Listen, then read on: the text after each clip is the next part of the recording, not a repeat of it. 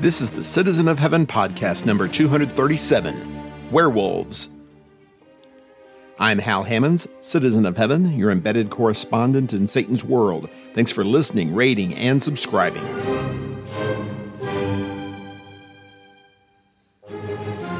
The story of the werewolf is a metaphor for the battle of good and evil within all of us. Are you human or are you an animal? You get to choose. This week we will discuss the closest thing to a werewolf the Bible has to offer the original werewolf and his modern kinfolk, my own checkered history with Halloween and trick or treating, and a dark, stormy night full of werewolves that brought a smile to the face of all the Hammonses. We'll start with what I've been preaching. Lycanthropy is an actual medical condition, literally translated from the Greek as wolf man.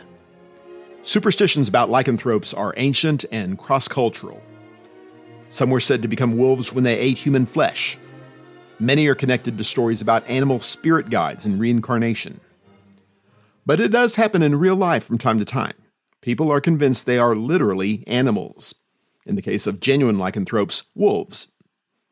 It's a psychiatric disorder, completely separate from people today who self identify as dogs, cats, or pieces of furniture that somehow, some way manage to assert their rights as humans when it's convenient. But that's another episode for another day. Daniel 4:33 tells us that Nebuchadnezzar, the ruler of Babylon, quote, was driven away from people. He ate grass like cattle, and his body was drenched with dew from the sky, until his hair grew like eagle's feathers and his nails like bird's claws. End quote. Okay, strictly speaking, that doesn't exactly sound much like wolf behavior. Then again, maybe Nebuchadnezzar was too slow to catch rabbits and deer like an actual wolf would. He ate grass because that's all he could get. In any case, it's close enough to mention here. If you don't think it's fair to suggest that Nebuchadnezzar was kind of sort of like a werewolf, well, start your own podcast. The point here is there's a difference between humans and animals. God made us different. We bear his image in a way that nothing else in the world does. As such, he calls us to a higher level of existence. We are obligated to live moral lives, to serve the needs of others, to grow in knowledge and wisdom. And most especially, we are obligated to praise the one who made us the way we are. Nebuchadnezzar wasn't doing that. That's why God gave him the dream about the tall tree that was cut down. When he summoned Daniel to interpret the dream, Daniel gave him the bad news respectfully but directly. God was bringing Nebuchadnezzar down because of his arrogance and pride. He finished the message by saying in verse 27, quote, Therefore, may my advice seem good to you, my king. Separate yourself from your sins by doing what is right, and from your injustices by showing mercy to the needy. Perhaps they will be an extension of your prosperity. End quote. Wolves don't show mercy to the needy. Wolves eat the needy. It's what they are supposed to do. It's part of the ecological balance of nature. Animals do what animals do. Their instincts guide them. God made them that way. There's no such thing as the right thing. There's only the natural thing. Humans are different, or at least we're supposed to be. But we've been told for five or six generations now by lots of people with lots of extra initials after their names that there is no difference between animals and humans other than brain stems and opposable thumbs. It's no surprise then that people who buy into the humans as animals philosophy choose to give in to the wolf inside when it suits them. After all, why wouldn't they? It's what animals do. And when those animals happen to be in positions of power, well, that does not bode well for the less advantaged. One of the signs of an advanced civilization is the protection of rights for everyone in that civilization. I don't know anyone who disagrees with that statement. And yet, more and more, we're told as individuals in that so called civilization that we should cast off inhibitions such as politeness, selflessness, and restraint, to embrace instead a free flow of emotions, situation ethics, lying, cheating, stealing, whatever gets you what your animal instincts crave. And after a few decades of animals teaching humans how to become animals, civilization as a concept has started to look like a joke. None of us likes the result but precious few are willing to accept the obvious cause and pursue the obvious remedy. Like with Nebuchadnezzar, the cause is pride. The remedy is humility before God. It seems Nebuchadnezzar was conscious of his bedraggled state, at least to the extent that he was able to remember it and learn from it. We are too. In the end, you and your neighbors, even the worst of them, are human beings. They are capable of change. And more importantly, you are capable of humility and humanity, whether they join you in your sanity or not. Embrace the spirit, reject the wolf.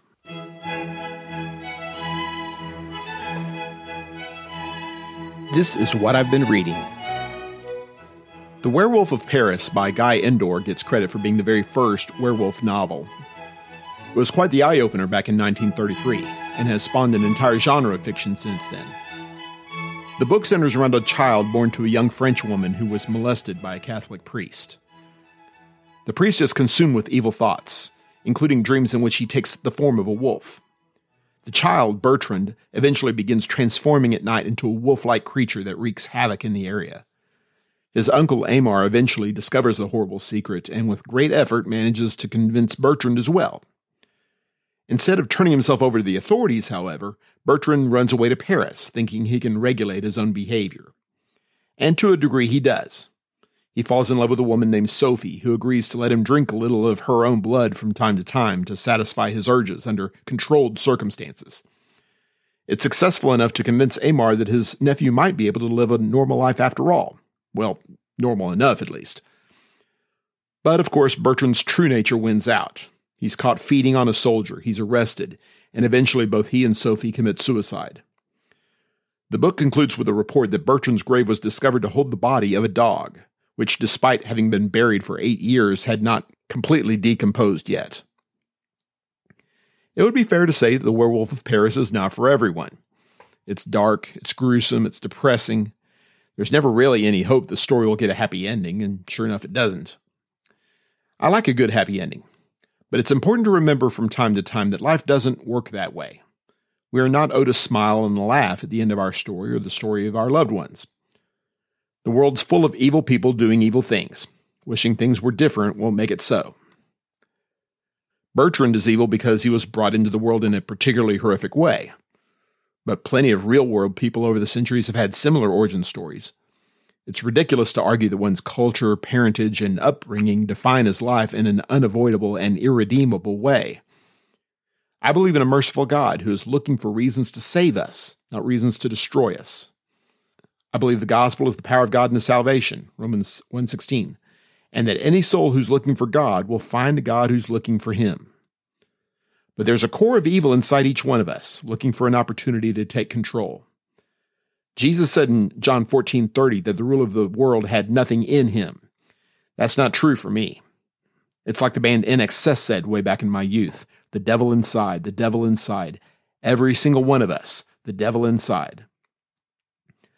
I go round and round with Romans 7, verses 14 through 25.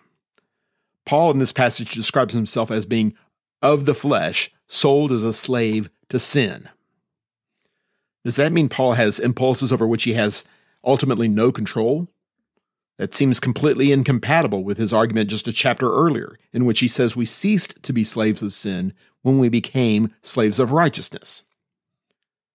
It seems more likely Paul meant that he, when serving God under the law, was at that point a slave to sin, and that he's rescued from this body of death through Jesus. Still, it seems the last verse in some way describes our experience after conversion.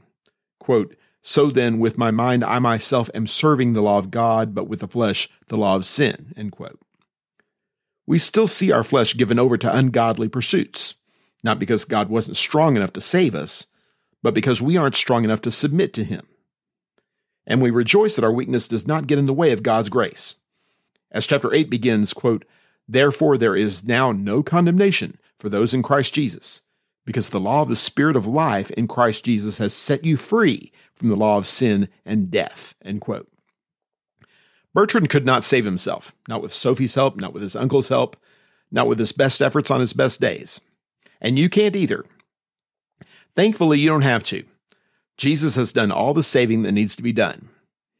Now go out and live a life that honors your Savior and that doesn't wallow in your weakness.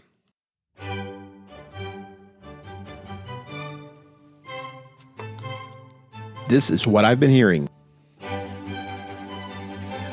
I have an attitude about Halloween. I won't lie to you.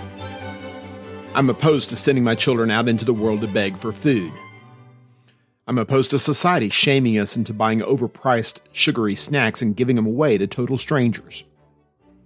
I'm opposed to teenagers glomming onto a tradition clearly intended for young children just so they can get free stuff. I'm opposed to whittling away at our wonderful Thanksgiving Day traditions from the front end, while Christmas traditions whittle away from the back end. I'm not too keen on the implied threats against health and property that are at the core of the whole trick or treat concept. And I'll say this at least in passing although your toddler is absolutely precious, all dressed up as a ladybug, teenagers and adults wandering the streets dressed up as occultic figures such as werewolves, vampires, and witches shows a level of familiarity with evil that I am not comfortable with, and I will just leave it at that. All that being said, Usually, the Hammonses participate in the trick or treat tradition, at least from the distribution angle. Any opportunity to mix and mingle with the neighbors is an opportunity to make an impression, and I don't want to be the Grinch house.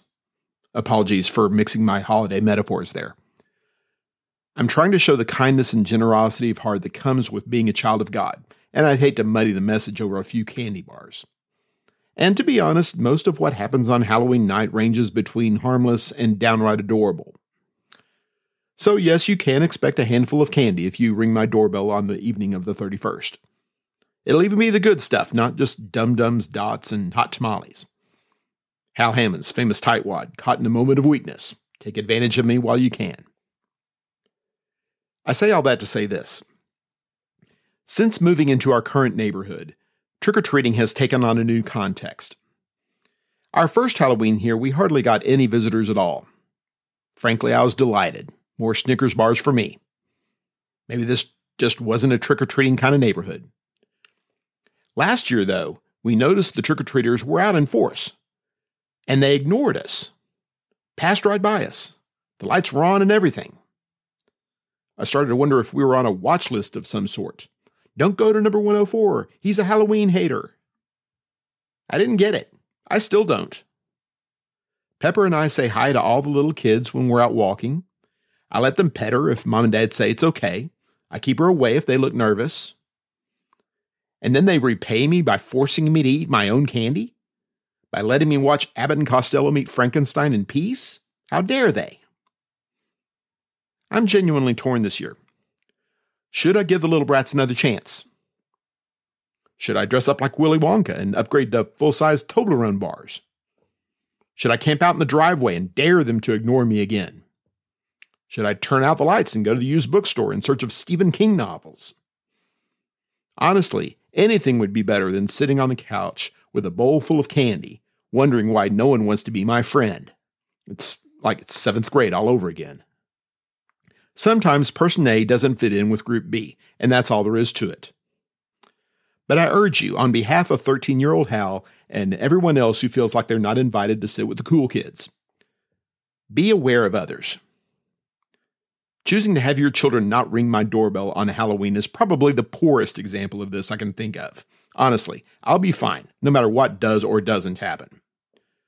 But there are people in your life who think of you as the cool kid, believe it or not, who would like to be included in your life more than they currently are.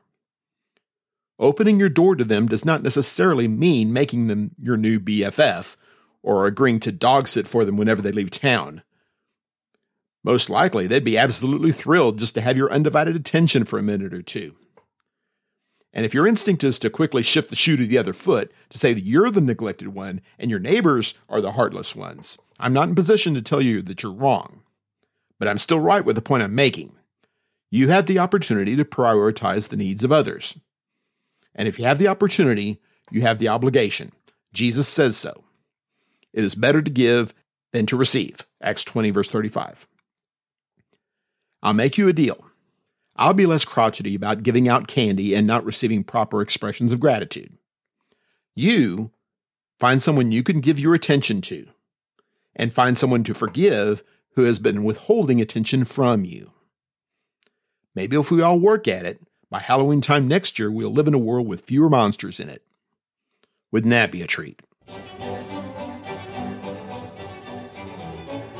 This is what I've been playing In One Night Ultimate Werewolf, you have werewolves and you have villagers. You also have special villagers with special characteristics. A great interactive app, complete with spooky music and voiceover, prompts the players to act as their role dictates while everyone else's eyes are closed. Unless the app specifically tells you to do otherwise, you're not allowed to recheck your identity. So you may play successfully the entire game as a werewolf, only to discover the troublemaker turned you into a villager, and vice versa. It may even turn out there's no werewolf in the game at all, and the villagers all turn on one another for no real reason. It's not the sort of game that builds trust in your fellow uninfected human beings.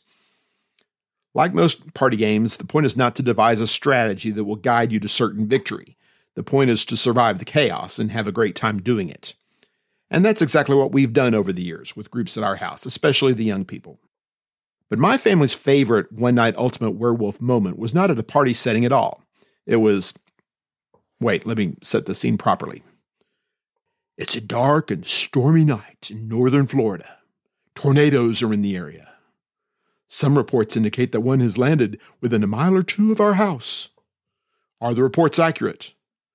Are they from 10 minutes ago or 10 seconds? Exactly where is our house on this map they're showing on the news? Why did we buy a house with all these windows? Our family's reaction to situations like this is pretty standard. We secure our physical safety as much as possible. In this case, we huddle up in the hallway. Then we pray over it for our own safety and for the safety of others. And then, if we have enough light, we play a game. And One Night Ultimate Werewolf was remarkably suited to the situation. You don't really need a table. In fact, the closer you can huddle together, the better. You don't need much light. The darkness actually adds to the ambiance. Essentially, mocking the idea of danger helped us put our actual circumstances in proper perspective. Yes, the danger was real. No, it almost certainly was not going to affect us directly. It was not a time for panic. It was a time for being grateful for four walls and a ceiling, for the comfort of family, for the mercy of God that had helped us avoid desperate situations so many times in the past. I'm fully aware that you may not have been as sheltered as we have been over the years. And if so, I hope you don't think I'm mocking your pain. I could not sympathize with you more. But if your cell service and or internet connection are stable enough to be listening to this podcast, I can assume you're escaping the worst horrors life has to offer. Give thanks and pray for those less fortunate. And when you've done that, don't feel guilty about enjoying yourself.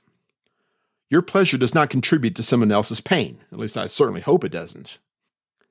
It's okay. In fact, it's helpful to huddle up with loved ones, celebrate your prosperity, and maybe even do a little gloating, Elijah style. It's like you're on Mount Carmel, surrounded by forces of evil who are doing their best to show you up. And there you are, alone with God, choosing to see the humor in it all. Mocking the devil is bad. The devil is serious and he should be taken seriously. But that doesn't mean you have to cower in fear every time you hear the lion roaring. You can be like the worthy woman in Proverbs 31:25. It reads in the New Living Translation, "She is clothed with strength and dignity, and she laughs without fear of the future." Surrendering to fear is kind of like becoming a werewolf now that I think about it. You're isolated, you're fleeing in terror, you have no hope for the future. If you're a child of God, you have no excuse for that sort of life. You are, as the great Fanny J. Crosby wrote, safe in the arms of Jesus. So laugh when you think about your future. It could not possibly be any brighter. Thank you for listening to the Citizen of Heaven podcast. Please rate, review, and share so others can access this content. I encourage you also to join the Heaven Citizens Facebook group. There you will find links to related materials, conversation starters, poll questions, and the occasional special announcement. Also, check out the Hal Hammons channel on YouTube for even more content. Until next time, be strong and courageous fight the good fight of faith, and do all things in the name of the Lord Jesus. This is Hal Hammons, Citizen of Heaven, signing off.